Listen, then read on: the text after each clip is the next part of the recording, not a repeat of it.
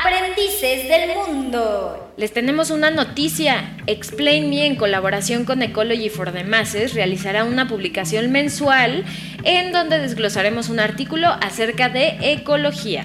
Puedes entrar a ecologyforthemasses.com. Ahí vas a encontrar todas sus publicaciones, tienen cómics, tienen artículos y un podcast que se llama Cinemática Animalia, en donde examinan la biología y la fisiología de los monstruos de las películas.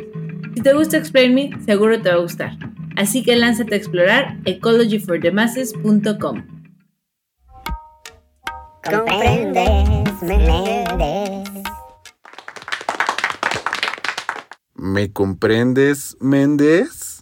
Hola a todos, bienvenidos a nuestro a otro episodio de Comprendes Méndez con Explain Me. Eh, les recordamos que Explain Me es un proyecto que surge con la idea de hacer divulgación científica desde una visión distinta.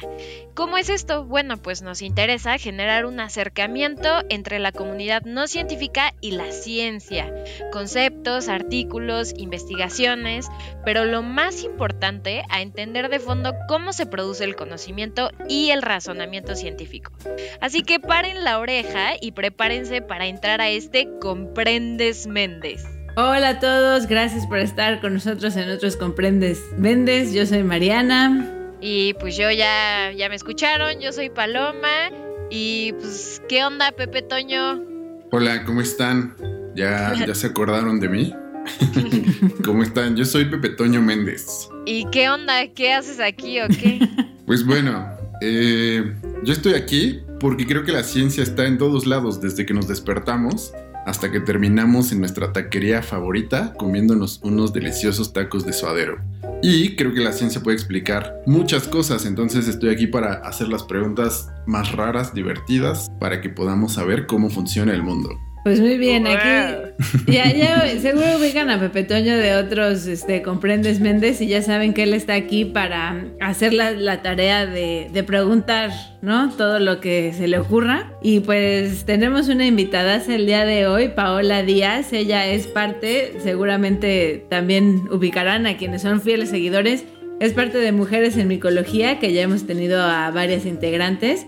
Y bueno, Paola Díaz es bióloga, es hondureña eh, ha estudiado, bueno, ahorita nos va a contar más, pero este, mixomicetes en la isla del Caribe de Honduras y actualmente vive en Costa Rica y está haciendo una maestría en manejo integrado de zonas costeras tropicales. Bienvenida Pau, gracias por estar con nosotros, gracias por aceptar la invitación para contarnos de, de tu proyecto de investigación. Hola, muchas gracias por la invitación a ustedes y me emociona bastante estar en esta entrevista. A nosotros también. Hola, Paula. Pau. hoy, hoy Pau pues tiene la tarea de explicarle a Pepe Toño su investigación, este artículo que se llama Nuevos registros y comparación de mixomicetes en cuatro biosistemas de la isla de Utila. Y bueno, obviamente Pau pues ahorita nos va, nos va a decir qué onda. Pero Pau, para los que no te conocen, ¿por qué no nos dices rápidamente, rápidamente, quién es, quién es Pau Díaz? ¿Qué haces? ¿Dónde andas ahorita? Ok, eh, bueno, mi nombre es Paola Díaz, soy hondureña, como les mencionó Mariana, y eh, actualmente estoy viviendo en Costa Rica. Mi licenciatura en biología la hice en Honduras y la tesis la hice en una isla del Caribe, en Honduras. Me gusta, siempre me ha fascinado eh, la parte marina y precisamente fue por esa razón que eh, una de las razones por la cual me llamó la atención hacer la tesis en esta isla. Eh, a la vez, todo ese interés y todo lo que conocí mientras tuve toda esa experiencia viviendo ahí me, me motivó a seguir con mis estudios y actualmente por eso estoy en una maestría en cuanto más a la gestión costera, trabajar tanto con la parte biológica y también con las comunidades. Entonces actualmente estoy ya en otro reto, en otra tesis y aquí voy dándole. Y aquí combinación de, estrés universitario y pandemia. Ya, sí. Pero, pero combinado con vivir en Costa Rica, que debe estar bien rico. ¿No? Sí, ha sido muy bonita. Pura vida, ¿no? Es lo que en dicen. la eterna vacación. sí, pura vida. ¿En qué parte de Costa Rica vives? Digo, si, si se puede saber, si estás dispuesta sí, sí, claro. a Aquí Pásanos tu ubicación. en vivo. Ah. Eh, aquí son como cuatro provincias principales, como en el centro del país, que, se que es San José, que es la más conocida, que es la principal, por decir así. Pero yo vivo en la otra, que se llama Heredia, que también es de las ciudades principales. La parte de Heredia sí es como más en la parte de la montaña, es un lugar más alto, más bonito más frío, entonces uno está más alejado. Y ahorita como ya estoy en mi proceso de, de- de tesis, de investigación, entonces no, la universidad queda en San José, pero en realidad es es súper cerca. El país es pequeño. Incluso Claro. yo creo que ni siquiera el, el estado más pequeño de ustedes es, es del tamaño de Costa Rica. ¿Cuál es, O sea, cuál es el estado más pequeño de México? ¿Saben ustedes? ¿Qué será? ¿Colima? Vamos a ver. La Ciudad de México. no sé, la verdad, la Ciudad de México es chica, ¿no? O sea, bueno, territorialmente. No, sé. no recuerdo, Tlaxcala era como el segundo más pequeño o el más pequeño. Sí, justo yo también pensé en Tlaxcala, pero esa es una buena pregunta, ¿eh? Ustedes escuchas, pues si saben, mándenos esta información, este, porque ya reprobamos aquí, Pepe Las Toño, clases de geografía sí, geografía pelas. Pero sí, Pau, pues Costa Rica es un lugar muy bello sin duda alguna. Eh, supongo que el clima también está rico, te apapacha, no estás en el frío. Este, como acá mi querida Mariana, pues yo creo que pueden canjear vidas en. Sí, pero No este, pero qué padre, Pau. Oye, y bueno, aquí mi querido Pepe Toño, te, pues ya sabes que siempre anda ahí fregando, Molestando a la Este, gente. molestando a la gente, pero te trae un juego de palabras, pues para romper el hielo, ¿no? Nada más para cot- cotorrearte un ratito. Entonces, venga, Pepe Toño. Te vamos a decir tres palabras y tú nos vas a decir qué se te ocurre inmediatamente después de cada palabra, ¿ok? Uy, ok. La primera es comezón, Mosquitos. quesadilla, Uy, de mexicanas, pero se me olvidó el nombre de mi favorito. bueno, Oye. Wow. Es de las Esa también es mi favorita, sí, con queso. Eh, Y por último, chistorra. chistorra. Ni idea. Se Le pusiste palabras muy mexicanas. Se, Sí. se- se nota que, que soy muy, muy fan de la comida, ¿verdad? Sí. bueno, aunque la chistorra creo que es argentina. es ¿no? Argentina. Ay, Ujú. Nunca había Ah, pues. escuchado. reprobada dos También. veces yo. Pues es una. ¿Qué, qué dirías que es la chistorra? ¿Un Es una embutido? carne. Es como un pues, chorizo, ¿no? Como un ajá. chorizo. Sí, es como un chorizo nice. Y Paola se así que es chorizo. Pues sí, es como esta salchicha este, llena de grasa y cosas malas para el cuerpo.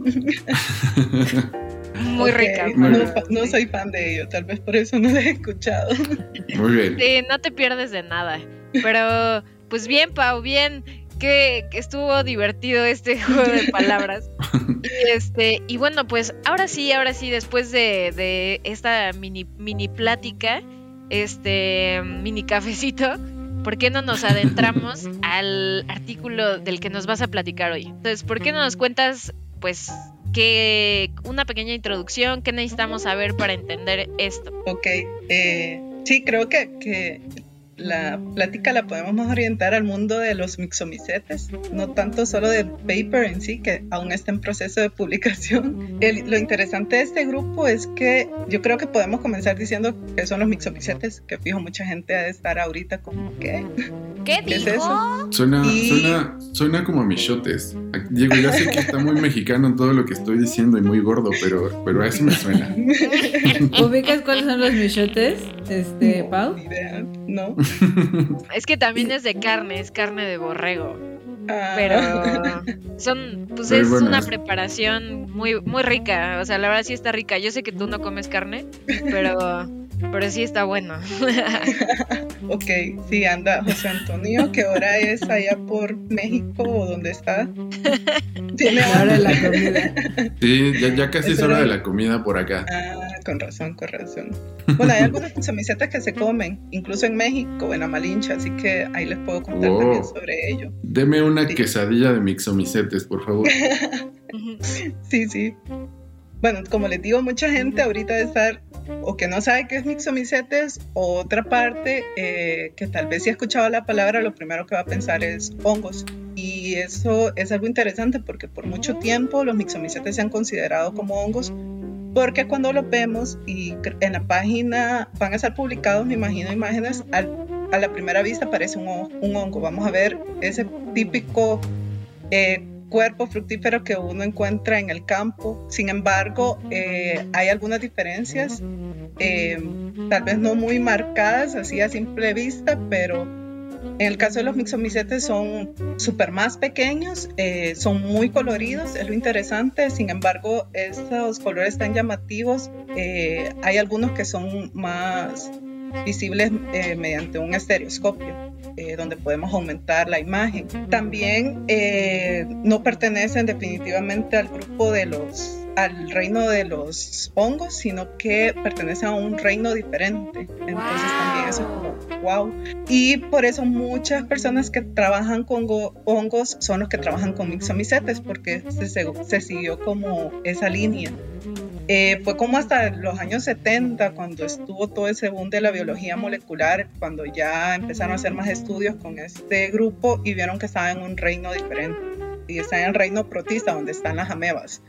Entonces el grupo es súper, súper interesante, tiene un montón de importancia, a pesar que eh, se ha estudiado más la parte taxonómica, por decir así, identificar eh, diferentes especies que hay, diversidad en general, pero hay muy pocos estudios ecológicos. Pero esos pocos estudios ecológicos que hay son increíblemente interesantes. Entonces cuando vemos estos pequeños, pequeños eh, organismos y saber la importancia que tienen es como wow. Y eso fue lo que a mí me llamó la atención para comenzar este trabajo. Y también lo otro interesante fue eh, que, creo que le suma como otro valor a este estudio es que fue llevado en una isla y también el estudio no solo de hongos, sino que en la parte terrestre en islas es menor comparado con la parte marina. Entonces, eh, así fue como, como comenzó mi, eh, mi interés por, por estudiar este, este grupo. Ok, entonces yo creo que aquí nos podemos empezar a detener un poquito para nada más empezar a aclarar cosas si es que no quedaron cosas claras de los mixomicetes. Entonces, son organismos que parecen hongos pero no son hongos. ¿No? O sea, sí, pero no. Muchos de Este, y- ellos. Y que, y que los, los, por mucho tiempo, cuando solo se identificaba así como por observarlos, los clasificaron como hongos. Y luego cuando pudieron acceder a su secuencia de ADN, dijeron, ¿qué creen? Que se parecen más a estos otros organismos que les llamamos los protistas, ¿no? Eh, eh, y, y de los protistas, porque usted, Paloma y Pepe Toño saben algo de los protistas. No, justo yo le iba a preguntar a Pau qué es eso. Yo creo que cualquier biólogo o bióloga que le pregunten qué es el reino de los protistas, le va a decir es una caja de Pandora. Para mí es como todo lo que no se sabe lo colocan ahí. Porque sí hay un montón de grupos, incluso hay grupos de algas que están en el reino protista. Entonces es súper, súper interesante este reino también. O sea, también se ocupa bastante estudio, más estudio en cuanto a los organismos que están en este, en este reino. Pero sí algo que conocemos y que son muy famosos son las amebas. Entonces en este reino es donde están ubicadas. Entonces tal vez así nos podemos ubicar mejor. Mm, Eh, yo creo que han habido como varias charlas de hongos, entonces para los seguidores ya obviamente han escuchado las palabras esporas y todo eso. Entonces las esporas de los mixomicetes son flageladas, entonces muchas tienen movilidad, incluso el organismo como tal tiene movilidad. mm. O sea, no son ni animales, ni plantas, ni hongos, sino contrario. Todo lo contrario, Protistas suena sí. como que son los rebeldes, ¿no? Como, Sí. como comunistas, así como que son unas sectas. Únete al partido protista. Sí, exacto. Como Buena por campaña. protesta, ¿te suena a protesta? Sí, sí, Sí. sí, no sé, como que a los rebeldes, sí, exacto. Buena Pero campaña. yo estoy de acuerdo con Paola, que siento que es como un grupo en el que hay un montón de cosas. Yo también siento que es donde eh, digo, no, no lo quiero decir en mal plan aquí ofendiendo yo a los taxónomos de los protistas, pero sí parece que es como eh, los que no caben en ningún lugar se van a los protistas, ¿no? Y pues sí, las amebas son un ejemplo y luego hay otros parásitos que causan enfermedades en humanos que también son protistas. Sí. O sea, Wow. si tuvieran que decir, Pau, así tres características o una característica de los protistas, o sea, ¿se puede? ¿O dices, no, es que hay demasiada variedad? No sé, como los mamíferos que dicen, no, pues son los que, que dan leche, no sé. Los que maman. Este, los que maman, sí. Los protistas, eh, ¿hay alguna característica que se pueda definir así, como tal? Ahí sí me reprueban. Porque sí, o sea, yo con el grupo principalmente que he trabajado solo son con los mixomicetes. En realidad no soy muy amante de esos grupos como súper, súper peques. Entonces, entonces soy como más de, más de esa, de esta área. Ya, ya, ya, entiendo. Pero yo creo que si los pudiéramos para que más o menos se lo imaginen, son eucariontes, que eso quiere decir que no son bacterias. Eso es lo que quiere decir. Eucarionte es este, todos los organismos que no son bacterias. Las bacterias son procarionte. Y eucarionte se supone que ya está como, digo, igual eh, eh, evolucionaron hace mucho, mucho tiempo, pero están más para acá, ¿no? Son como más nuevos por, por decirlo de alguna forma. Entonces, este, y muchos eh, sí tienen, se parecen como a una bacteria que no es bacteria, si se lo quieren imaginar de alguna, de alguna forma, ¿no? Como decía Pau, a una ameba. Entonces, eso es algo que ah, yo creo que así se los pueden imaginar más. En este momento voy corriendo a Google a buscar imágenes de amebas. De amebas, sí. Googlense amebas para que se vayan dando una idea. Oye, Pau, entonces, bueno, ya nos dijiste que pues te clavaste con los mixomicetes, hubo algo en tu interior que pues, se despertó esa chispa. Y entonces, ¿qué te preguntaste? O sea, ¿cuál es la pregunta de este artículo? O sea, ¿qué, quisiste investigar? ¿Qué, onda? Primero, eh, algo que, que era como súper interesante no solo que era porque me llamara la atención, es que en Honduras sí se precisaba como empezar a reportar especies como tal de, de mixomicetes. Habían algunos reportes, pero más que todo incidentales, de gente que tal vez estaba haciendo estudios eh, con hongos y encontraron un mixomicete y tal vez hay un granizado y reportaron un mixomicete. Luego sí hubo otro doctor de Costa Rica que ya para esos años recientes, como 2015, 2016, empezó a publicar más sobre eh, la mixobiota de, de esta zona y sí hubieron algunas publicaciones. Pero aún así, comparación a otros países, todavía se queda muy atrás. Entonces, eh, el primer interés era empezar a reportar que mixomicetes estaban eh, presentes en la isla y precisamente por eso lleva como eh, de título diversidad y los nuevos reportes que hay. Lo otro que me llamó la atención y que era muy interesante era poder zonificar ya la zona y ver cuáles eran los tipos de bosques, por así decir, que estaban presentes en la isla. Y de esos los más representativos fueron cuatro, que era el bosque latifoleado, el bosque de manglar, eh, toda la vegetación costera y las zonas urbanas donde hay vegetación, eh, que ya es una combinación de, de, vegetación que ya ha estado presente combinada con, con introducción de, de uh -huh. otras plantas. Entonces esos fueron los cuatro principales.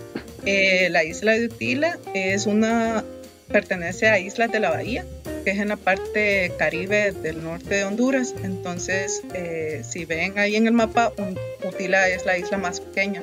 Eh, lo interesante de esta isla es que la, mayoría de la población local local en realidad viven en unas pequeñas islas que le llaman cayos, que están en la parte eh, sur de, de la isla. Y en la parte este de la isla es donde también hay personas de la comunidad, pero también hay bastante influencia de personas extranjeras viviendo ahí y otras personas que han migrado de tierra firme. Pero eh, gran parte de la isla está representada por manglar y una sabana inundable, inundable. Entonces es muy difícil que hayan construcciones o que hayan casas. Entonces toda la población está en la parte este de la isla. Y también el acceso a estas zonas es muy, muy difícil. Y si se quiere accesar, a veces se tiene que tomar una lancha, e ir hasta el norte. Entonces algo que jugó a mi favor fue que esos, ese tipo de, de bosque estaba representado en la zona este. Entonces así pude muestrear lo que en realidad estaban representando la isla. Entonces mi estudio se, se enfocó ahí en la parte este y ahí eh, fue donde elegí ver cuáles eran los mixomicetes que se encontraban, la diversidad y también eh, lograr ver si habían diferencias entre ellos o qué tanto compartían las mismas especies y tal vez encontrar alguna razón del por qué. Ok, entonces eh, en esta, en la zona este encontrabas los, los cuatro ambientes. Ujú. Ahí los encontrabas, que era mangle, costera, urbana y latifoliado. Y nos puedes describir así nada más de forma muy breve para que nos imaginemos cómo se ven estos cuatro, estos cuatro ambientes. Sí, normalmente la gente ya lo estaban clasificando como bosque mixto, pero en realidad es un bosque latifoleado en donde hay una combinación de un árbol que no sé si ustedes en México creo que también le dicen igual indio desnudo, o no sé si lo conocen. Allí en Honduras se conoce como indio desnudo, pero en la parte de Utila eh, le dicen como, eh, como el árbol del extranjero, algo así, porque eh, se empieza como a, a pelar, por decir así, todo el Ah, tronco. sí. Entonces parece como cuando uno se ha quemado demasiado y que empieza a mudar la piel. Entonces por eso es como súper conocido. Como el nombre es como. Búrsera. Entonces, no sé si lo ven ahí, Búrseras y Marúa. Y Sí, hay- es en, en México, en México le dicen, aquí disculpen, voy a, porque no me siento tan cómoda con estas palabras, pero le dicen el gringo, porque Ah, le da el sol, por se eso. pone rojo y se pela. Ajá. El gringo. Exactamente por eso. El gringo. Ok. Que ella es como del extranjero o algo así. Ajá, Entonces está porque- esa combinación con algunas palmas, algunos falsos pinos. Luego la- el otro que es el manglar, que creo que ya es más conocido por esas famosas raíces flotantes, eh, que sí está muy, muy, es de los más representativos de la isla. Es súper interesante eh, cantidad de mangle. Es súper, súper lindo porque hasta se forman unos canales. Eh, el otro era, el otro es la vegetación costera, que es la típica vegetación que vamos a ver en cuanto termina la playa.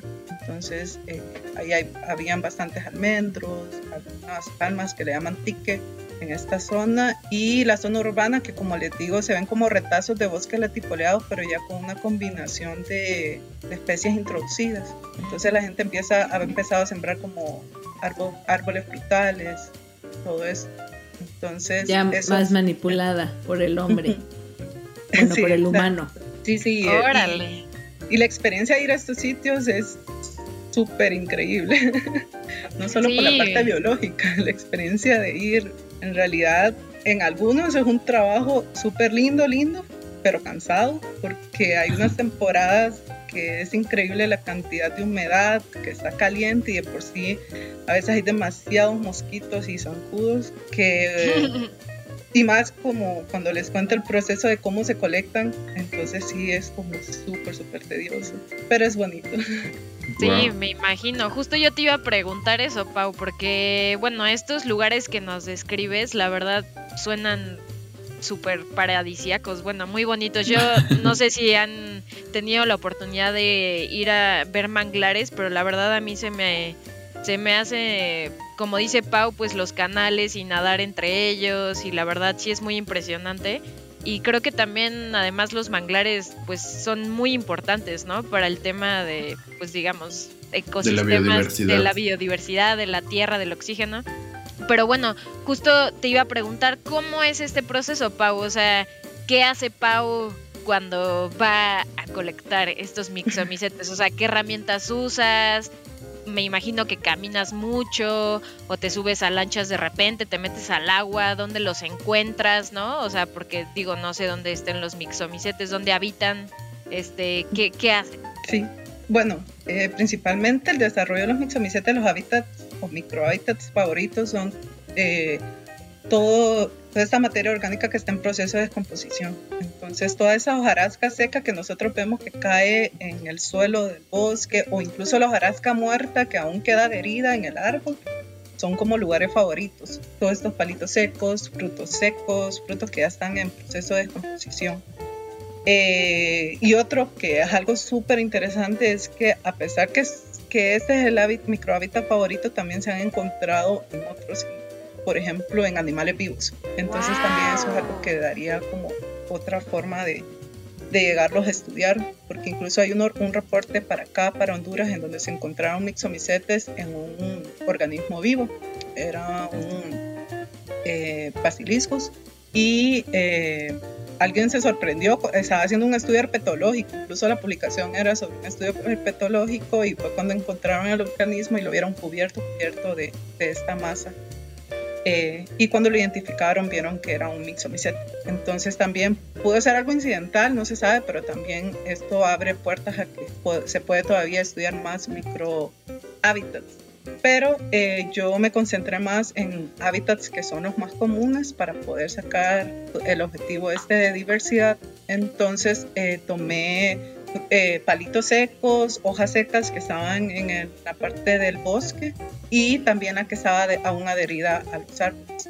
Para el bosque de manglar sí era un poco más complicado porque a veces estaba demasiado inundado y cuando está muy inundado, o sea, tiene que haber un- un- una cantidad que les gusta a ellos de humedad y si está muy húmedo, pues a veces no.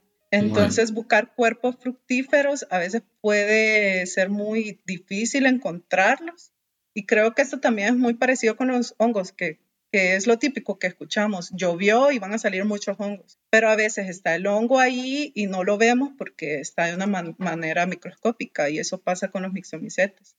Entonces nosotros por eso agregamos otra metodología que es cámara húmeda. Es como un tipo de cultivo. En realidad es muy sencillo porque no se ocupa demasiado equipo de laboratorio. Entonces simplemente en una cápsula de Petri se pone un papel filtro para que este es el que ayuda a mantener la humedad y se ponen estas hojitas que les comento, todas las hojas, los palitos y simplemente se está, simplemente no porque sí es trabajo, se está humedeciendo constantemente, no dejar que se seque y semanalmente se están viendo en el estereoscopio. Entonces un tipo como para darle a ellos las condiciones que hacen que generen estos cuerpos fructíferos para poderlos identificar. Yo tenía que ir semanalmente al campo a buscar cuerpos fructíferos y mensualmente iba a colectar esta hoja para crear los cultivos. Eh, tuve, tuve buena suerte con los cuerpos fructíferos, incluso más que con los cultivos.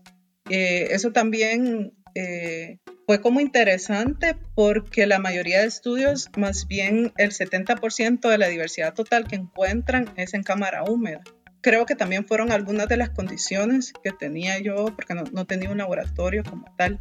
Eh, pero bueno, cuando uno va al campo y empieza a colectar los mixomicetes, como les conté, son súper, súper pequeños. Entonces uno tiene que llevar una lupa, eh, una cajita de colecta con alfileres, con este eh, estereofoam, que es lo que viene como en las refris nuevas, en todos los aparatos nuevos, que es blanco, no sé cómo le llaman. Mm, sí, sí, ya sé No. cuál. No sé cómo se llama, pero Ujú, sí, sí, Yo ubico tampoco. cuál. Pero sí. Entonces se pone en una caja, una lapicera, uno crea ahí alguna, incluso hasta una caja de zapatos. Entonces va, va buscando en, en los troncos que están muertos, to- esos que son grandes y todo eso, generalmente es fácil encontrarlos. Entonces uno tiene que estar con el tronco, si logra, si es pequeño y logra levantarlo y con la lupa buscando, buscando, buscando ahí. ¿Y cómo sabes Sí, sí. que es un mixomicete? Los mixomicetes, eh, una de las principales tal vez diferencias podría ser el tamaño, eh, pero sabemos que hay hongos que también tienen ese tamaño, entonces a veces sí puede ser un poco difícil. Pero hay otra característica que muchos mixomicetes tienen alta presencia de carbonato de calcio, entonces se ve bastante eh, brillante, algunos forman estos colores brillantes y se puede ver como esa capita blanca en algunos o esa capita que brilla. Entonces tal vez también eso es algo, otro aspecto muy llamativo. Si no, generalmente lo que yo le decía como a los is- asistentes de campo que me acompañaban a colectar era como uno colecta y si usted piensa que es no sabe si es un misomicete o es un hongo, siempre se colecta. Si, si por ejemplo yo no estoy cerca, siempre con el tamaño, jugando con eso, ¿verdad? Entonces, como no van a colectar tampoco un hongo así de este tamaño, porque no es un misomicete. Entonces, eso ya en el laboratorio y en el estereoscopio, pues ya se puede ver si es o no un mixomicete. Oye, Pau, ¿y este, esto se ve como literal una plasta sobre el tronco? O, com- o sea, como me lo imagino como cuando eh, acaba de llover y luego los troncos le sale como esta especie de mo, Como eh, como blanco, verde, así se ve más o menos. Eh, hay una, hay un, precisamente hay una parte del ciclo de los mixomicetes que es muy interesante, que se llama plasmodio. Entonces, si recordamos, eh, siempre se hace esta analogía con los hongos porque son muy parecidos, pero si recordamos a los hongos, tenemos el micelio, que está en todo el suelo y que, por ejemplo, cuando uno tal vez arranca la raíz de alguna planta o algo así, está cubierta de algo blanco, sabemos que eso es el micelio y todas las hifas ahí. En el caso de los mixomicetes es este plasmodio, entonces se ve como una masa eh, gelatinosa y generalmente de color amarillo. Eh, estoy más que segura que si, si ponen en Google y hay gente que ha ido a bosques húmedos, eh, lo han visto. Es muy, muy común. Todos los mixomicetes son chiquitos, o sea, no hay posibilidad que te encuentres un mixomicetote. Hay uno que es grande y que se llama, le dicen hongo de palo y precisamente en la Malinche se lo comen en quesadilla. Y es un mixomicete. Este sí forma, es como esas ex- excepciones, como la típica respuesta de los biólogos, depende de la especie. que, hay uno que, que hay algunos que siempre como, no es como una regla, ¿verdad? Entonces, este sí, sí eh, forma un cuerpo fructífero muy grande. Ahorita no recuerdo el nombre, pero sí eh, hay, hay algunos papers ah, comentan sobre esto porque hicieron un trabajo ahí con, con una comunidad de lo que consumían y el que consumían era hongo de palo, le dicen. Y, No es un hongo, ya sabemos. y, Es y un es un mixomicete. mixomicete, pero si ustedes ven el cuerpo fructífero, sí parece un, un hongo. Y- pero entonces en la generalidad, o sea, la mayoría de los mixomicetes sí son chiquititos, ¿no? Sí, la mayoría sí. Incluso eh, cuando publican ustedes las fotos en la página, yo creo que ya la gente cuando los empieza a ver son increíblemente lindos, la verdad. No es porque me guste el grupo, pero en realidad son, muy, muy bonitos y muy llamativos. Y también creo que incluso hay muchas cosas artísticas, eh, dibujos en acuarelas, eh, collares hasta he visto que hacen todo eso, porque en realidad no es como muy famoso, muy común de encontrarlo, pero sí, sí también tienen como ese, ese aspecto muy llamativo. Lado artístico tienen los mixomicetes.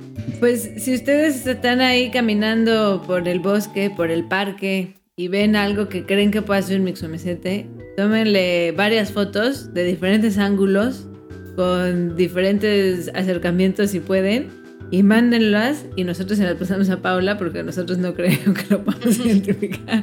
Y Paula nos dirá si, si es o si no es, o al menos si Sí, parece. sí. Aquí yo estoy comprometiendo a Paula a identificar los mixomicetes de la No, no, no, me encanta, me encanta la pero- actividad. Incluso se puede- la podríamos hacer en conjunto con eh, nuestro grupo de mujeres en la micología. Sería súper, súper bonito. Sí, esto, bueno, esto eh, se planeó ahorita, pero eh, va a salir buenísimo. ¿Qué, qué? Es, es la Esos onda de la improvisación. Exacto, Yo- los Yo sigo pensando que el mejor plan es que estén en quesadillas. Aquí tengo el nombre, se llama Reticularia licoperdon. Sí, ¿Qué digo? Creo, creo que tal vez cambió a Enteridium licoperdon. Mm, no, pues imagínate pedir Sí. una quesadilla de esas. De enteridio Este- perdón. Sí. Oye, Pau, pues este proceso que cuentas, a mí se me hace que está muy padre. Y bueno, me imagino que el trabajo de campo debe de ser, como dices, muy bonito porque conoces lugares que tal vez en otras circunstancias no conocerías, ¿no? Que no está tan fácil.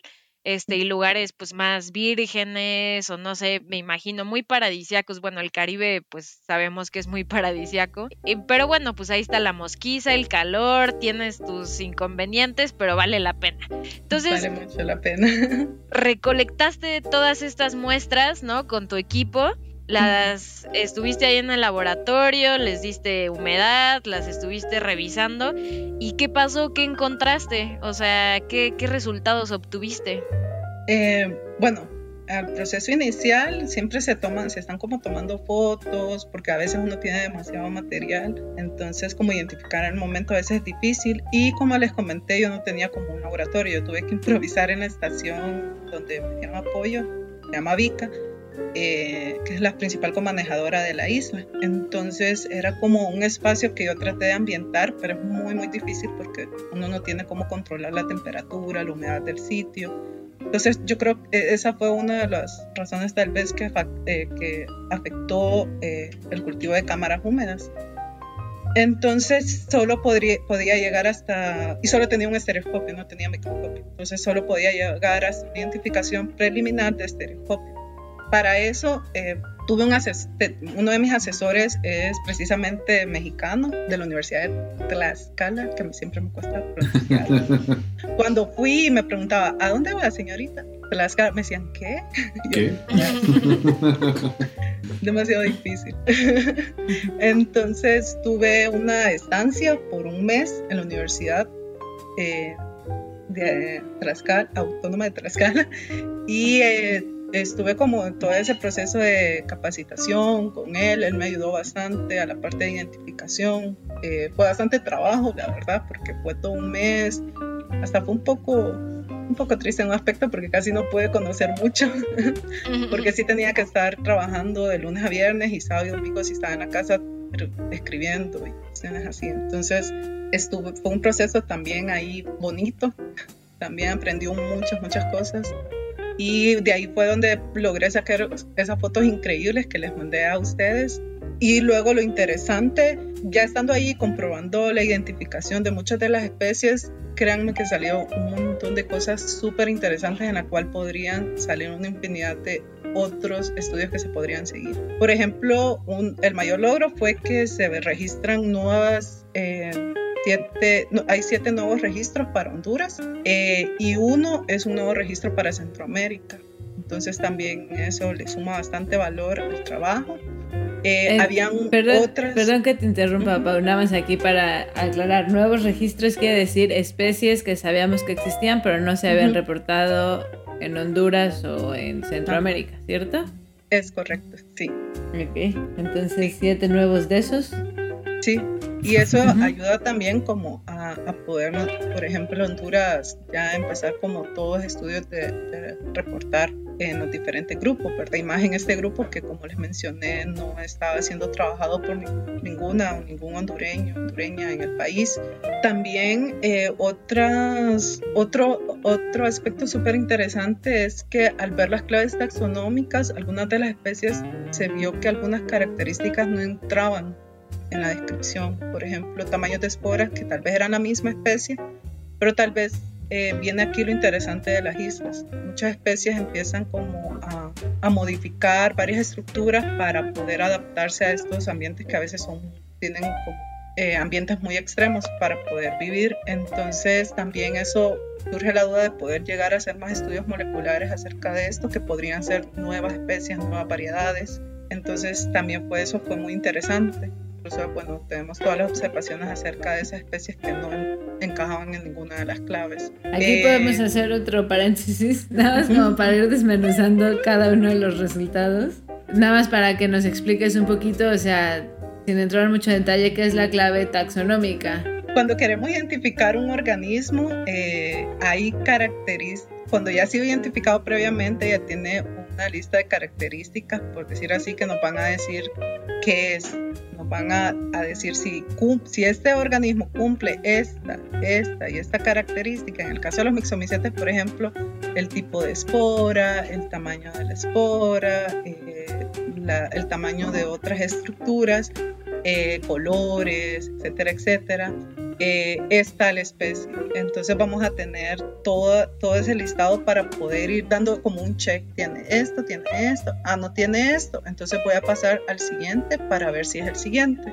Y así vamos descartando hasta llegar a cuál eh, es el que es más parecido o exacto, bueno, tiene que tener las mismas características y también por eso se recomienda no solo usar una clave taxonómica, sino que nosotros, por ejemplo, usamos como seis claves taxonómicas para confirmar como cada una de las especies. Y que aún así, como sabemos ahora, también luego viene la parte molecular, que esa parte sí no, no estaba incluida en el estudio, que sería muy interesante. Igual las, las muestras están guardadas y se podría hacer a futuro. Sí, esto de, de, los análisis taxonómicos es como lo que decía Pau al principio, de al principio nada más de ver a los mixomicetes creían que eran hongos y los clasificaron ahí y luego ya conociendo su ADN, pues conocemos más de los organismos y vemos dónde los ponemos.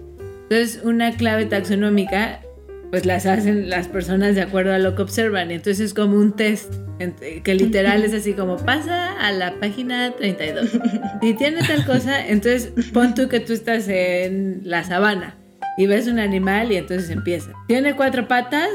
Sí, entonces no es una serpiente, ¿no? Entonces pasa.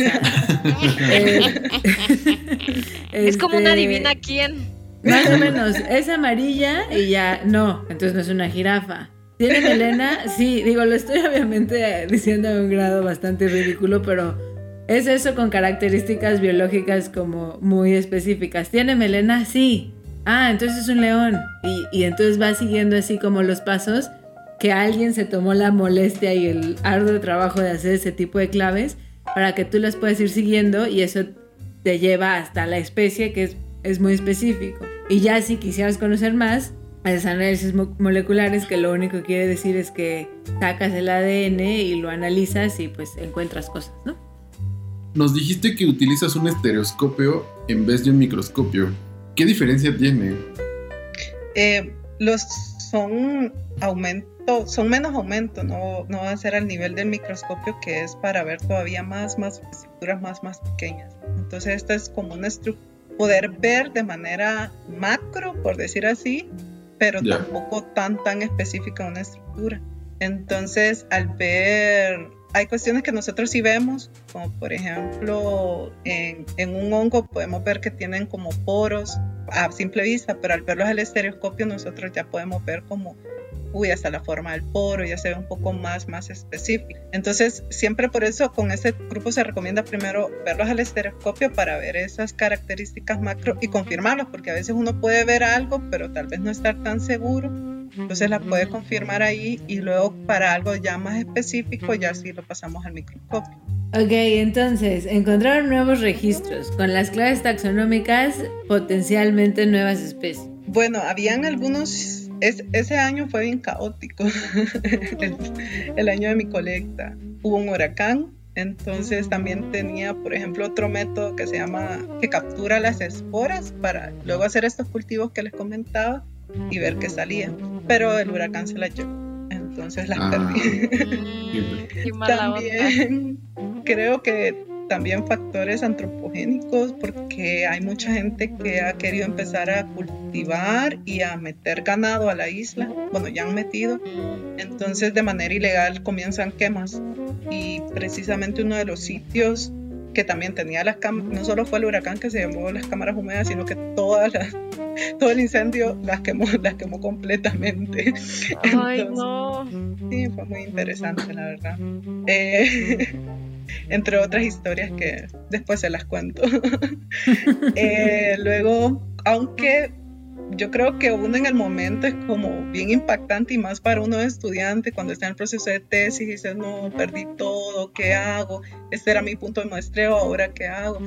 Y decidí seguir monitoreándolo. Eh, lo interesante fue que ese sitio, cuando creé un cultivo, salió una gran cantidad increíble de un mixomicete se llama Dikia, el género.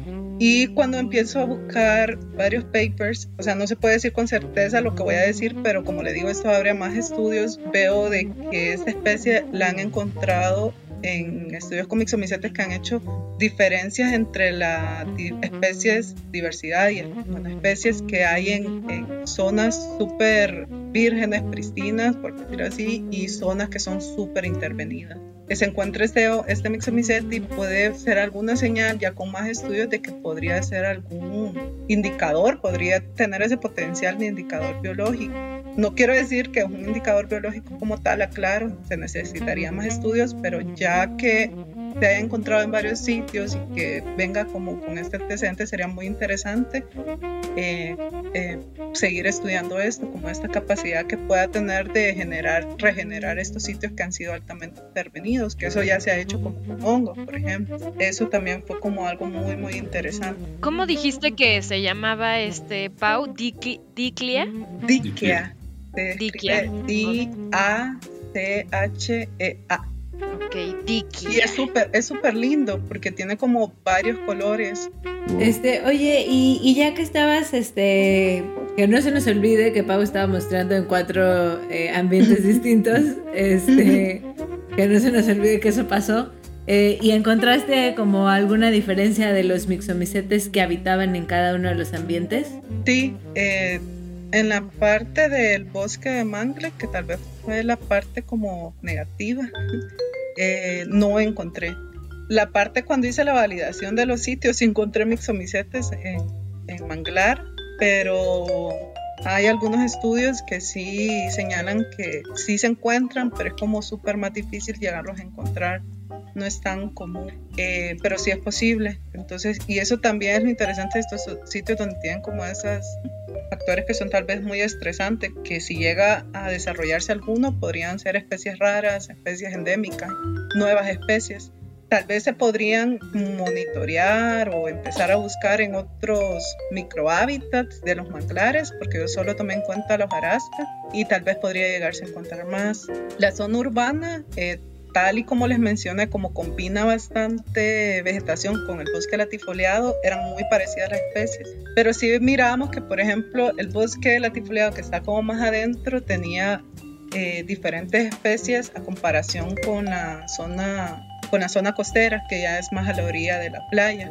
Eh, sí, sí, eh, compartían algunas especies, pero no, sí ya se empezaban a ver esas diferencias por esos cambios, porque recuerden que la zona costera hay más intervención de la marea, eh, cambia la humedad constantemente durante el día, va a estar cambiando la salinidad también. Entonces, eh, no se ve tan marcado porque la isla Utila es súper, súper pequeña. O sea, el ancho de la isla es un máximo de 3 kilómetros y el largo es de 6. Entonces, no es como que se van a ver diferencias como tan, tan marcadas, pero aún así sí se vieron esas pequeñitas. O sea, digamos que en el bosque latifoleado es donde más eh, variedad de mixomicetes encontraste. Fue el lugar más diverso. Se tendría que seguir muestreando para decir que todavía no es como que se ha alcanzado una curva en la que se puede decir como ya llegamos a, a muestrear todo en este sitio, porque como les digo hay otros microhábitats, pero en este estudio sí precisamente fue el más diverso.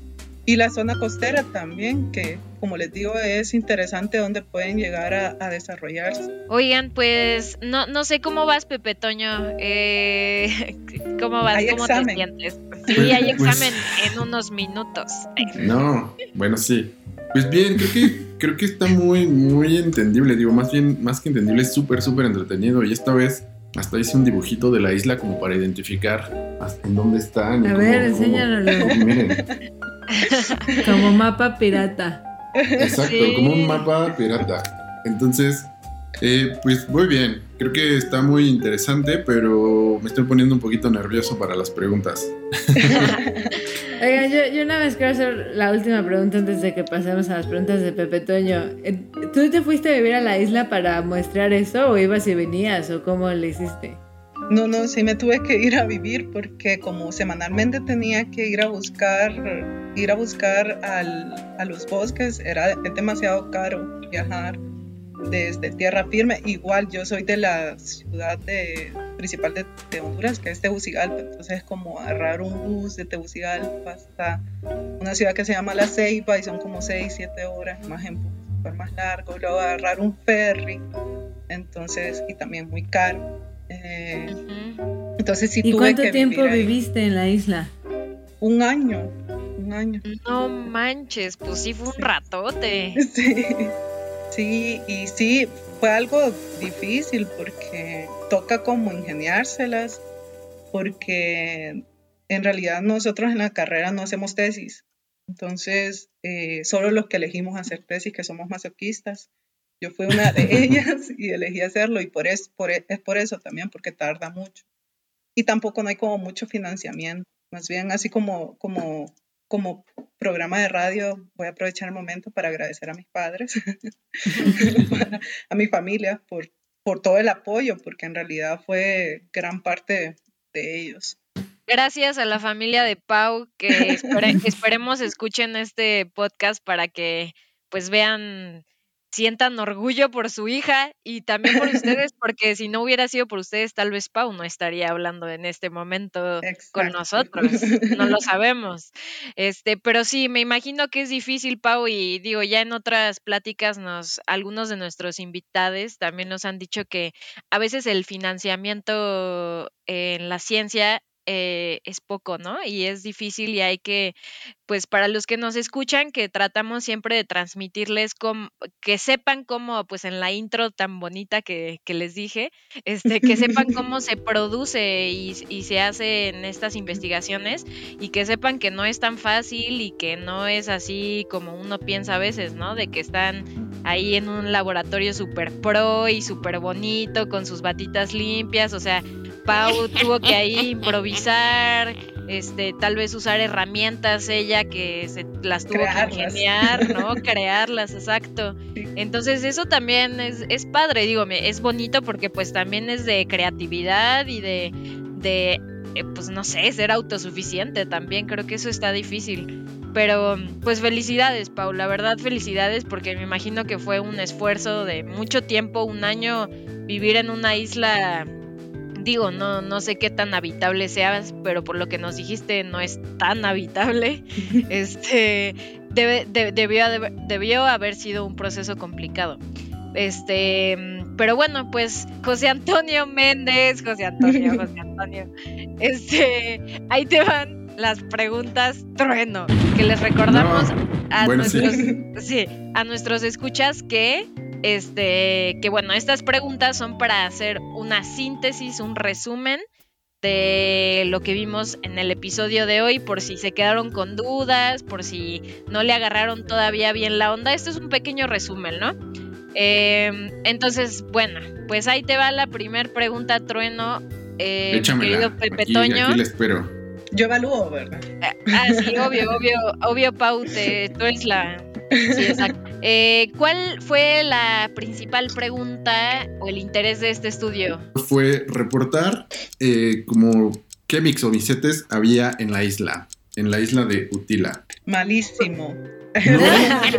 buenísimo. Ah, ya me te, te, faltó algo, te faltó algo. Bueno, sí, reportar como la variedad de investigar si la confirmar la presencia de mixomicetes en la isla de Utila en sus cuatro eh, variedades o tipos de bosque. ¿Ecosistemas se podría decir? este, micro, micro, ¿qué habías dicho? Biosistemas. Ya estoy cambiándole aquí el nombre. ¿Cómo ves, Mariana? ¿Sí? ¿Ya la, ya la completó mejor? Ese medio pues punto. Pues yo digo que sí, ¿cómo ve Paola? Yo digo que le faltaba eso de decir de los cuatro ambientes. Creo que Mariana es mejor evaluadora. Sí, Mariana es, Mariana es rígida, ¿eh? Sí, más estricta. sí, Pau es más barco. Es que luego nuestros invitados sienten feo de decirle a Pepe Toño así como, no, Pepe Toño, no es así. No entendiste. Sin miedo, Pau. Pepe Toño aguanta. Sí, sí, aguanta. Lo entrenamos para eso. Este, oye, Pepe Toño, ¿y qué, cómo le hizo Pau y su equipo para responder esta pregunta? Que iban recolectando principalmente en la hojarasca de todos estos, eh, de estos cuatro tipos de bosque. Y a partir de recolectar como esos tipos de hojarasca, eh, y bueno, había dos maneras. La primera, identificarlos y que a través de estos organismos en descomposición eh, pudieran verlos desde ahí, desde el principio. Y la otra es crear como ambientes controlados para poder cultivarlos. Y pues esto lo hacían con esas mismas hojarascas o palitos secos, llevarlos al laboratorio y, y pues dejar que crecieran y se reprodujeran en una caja Petri y le echaban que ella, si recordarán, este, en el primer episodio justamente de Explain Me, nuestra querida Carla nos explicó que era una caja Petri. Eh, si no... sí, pues sí, yo fui ahí la, el cotorreo. Este, pero si no saben qué es una caja Petri, escuchen ese episodio y así aprenden. Este, pero bueno, es esta cajita transparente tipo alajero según nuestra... Sí, sí, sí. Este, si le ponen ahí en Google, pues la van a encontrar. Entonces sí, Pau le echó ahí humedad, la estuvo revisando y todo. Y eh, por último, Pepe Toño, eh, ¿cuál, ¿cuál es el resultado más importante? Que son siete nuevos registros para Honduras, siete nuevos registros de mixomicetes y un registro para Centroamérica. Que lo que nos dijo Mariana es que los registros son especies que ya se sabían, o bueno, que ya se conocen, pero que no habían identificado su presencia, al menos en los lugares de, de investigación. Wow, sí, hasta amplió la respuesta. Sí. Muy bien, Pepe Toño. La verdad, cada vez eres más pro. Ya vamos a mandar a Pepe Toño a la lista de operación. Creo que ya está listo. Uy, es que lo- los mosquitos no son, no son mis amigos. Ellos me aman, pero yo a ellos no. Te faltó una cosa. No. Tómala, tómala. ¿Qué te faltó? ¿Qué, qué le faltó? Bueno, según yo lo que le faltó, a ver tú dime, Pau. Sí, No, me no, falta otro. Oh, no. Dale, ahora sí yo no te puedo ayudar, Pepe Toño, porque creo que estoy A ver, igual yo, que yo tú. puedo ver si era, si voy- puedo decir el resultado que creo que es el que falta. Si no, me dices, Pau. Pero falta, eh, bueno, según yo, que hay potencialmente el descubrimiento de nuevas especies, porque no se pueden identificar con nada de lo que conocen de los mixomicetes y que sí había algo de diferencia entre los diferentes ambientes. Ahí está, sí, precisamente era eso, porque ese es precisamente es el título de, de la investigación, como cuatro sistemas y qué es la diferencia que precisamente fue la pregunta que Mariana. No manches, ahí sí nos falló, Pepe Toño, lo Sí, siento claro. mucho. No, pues creo que ahí estuvo bien. No sé ustedes que nos están escuchando, este, qué tanto le agarraron. Yo creo que con este resumen, pues nos ayuda a refrescar la memoria porque es mucha información y sabemos que pues en una hora a veces es difícil, ¿no? Igual y escúchense cinco veces este episodio también, no- nos dan más descargas, este, pero muchas gracias, Pau. Y pues a mí siempre me emociona el que nos platiques este proceso que tuviste que hacer porque suena muy divertido y suena muy salvaje, como aventurero. Y, y creo que está muy padre y te admiro mucho por eso, la verdad. Este, gracias por explicárnoslos, como dice Pepe Toño, tan bien y tan claro y accesible. Este, y bueno, no sé ustedes, este, mis queridos co-hosts, qué, qué tengan que decir para cerrar este episodio. Pues yo igual quiero agradecer a, a Paola, también tam- eh, pues a la comunidad científica, ¿no? Que siempre los retos son eh, creativos y, cómo, cómo encontrar maneras de- de solventar estos, estas deficiencias o estas oportunidades que existen y, y al final encontrar y llegar a los hallazgos más importantes para poder decirnos cómo funciona el mundo. Ah, amén. muy, muy inspirador, Sí, muy bien. Pues sí, Pau, muchísimas gracias. También le mandamos un abrazo a todas las integrantes de Mujeres en Micología, que si no las siguen, síguenlas. Eh, hacen cosas muy padres, aparte son un grupo de mujeres latinoamericanas muy interesantes que están haciendo cosas muy interesantes en la ciencia y en la divulgación. Este, que se llama Mujeres en la Micología. Aquí Pau estudia mixomicetes, que no son hongos. Quédense con eso, que los mixomicetes no son hongos, pero igual es parte del grupo de Mujeres en la Micología. Este, entonces síganlas. Eh, Pau, muchísimas gracias. Gracias por contarnos no solo como el aspecto científico, pero como dice Paloma, de lo que implica hacer ciencia y más lo que implica hacer ciencia en Latinoamérica. Entonces, eh, que se queden, que se queden con eso. Y pues a todos ustedes, gracias por estar aquí. Acuérdense de compartirnos, platicar, discutir este episodio con otras personas. Este, recomiéndenselo a alguien y síganos en Instagram y en Twitter. Nos pueden encontrar como explain.me y explain-me. Y si son de la comunidad científica como Pau y les, interis- les interesa perdón, compartir su trabajo o también quieren aprender algo sobre ciencia como nuestro querido Pepe Toño, pueden participar en este podcast escribiéndonos a explain.me@gmail.com. Muchas gracias por escucharnos y nos vemos en el siguiente episodio de Comprendes Méndez con Explain Me. Y recuerden que juntos somos gente de ciencia. Este podcast fue producido y editado por Estudios La Lavadora. Recuerda seguirnos en Instagram arroba explain.me y en Twitter arroba explain-me.